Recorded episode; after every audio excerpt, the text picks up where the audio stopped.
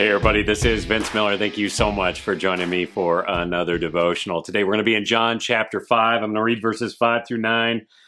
Yes, another repeat, but another great point.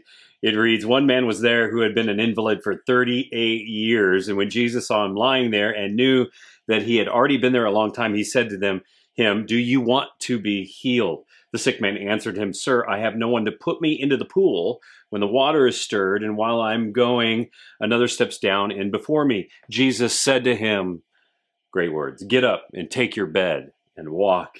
And at once the man was healed, and he took up his bed and walked.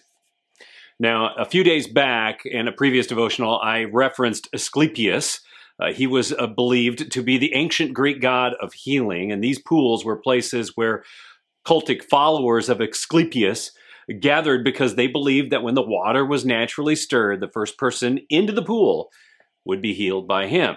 But Jesus is going to play a trump card on old Asclepius here, and all the other invalids were sitting around waiting for, well, his next miracle. He was going to heal this man without the need to even get in the water.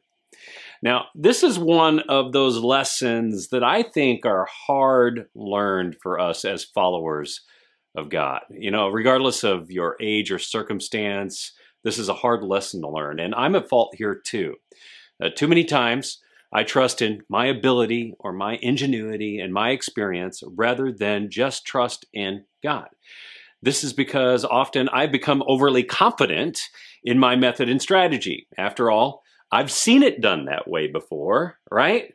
And it has worked out. Or I have done it that way before and it's worked out for me, which is what we have going on in this text here. But just because it worked that way in the past doesn't always mean that Jesus wants it done that way this time.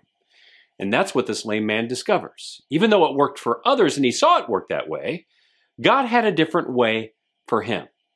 So fellows, the next time you get a little overconfident in how something needs to get done, just remember this lame man. He got up and walked without even putting a toe in the water. And Jesus might want to do something different with you that won't bring attention to you at all, or your strategies, or your ingenuity, or your confidence, or your methods, but draw all attention to Him.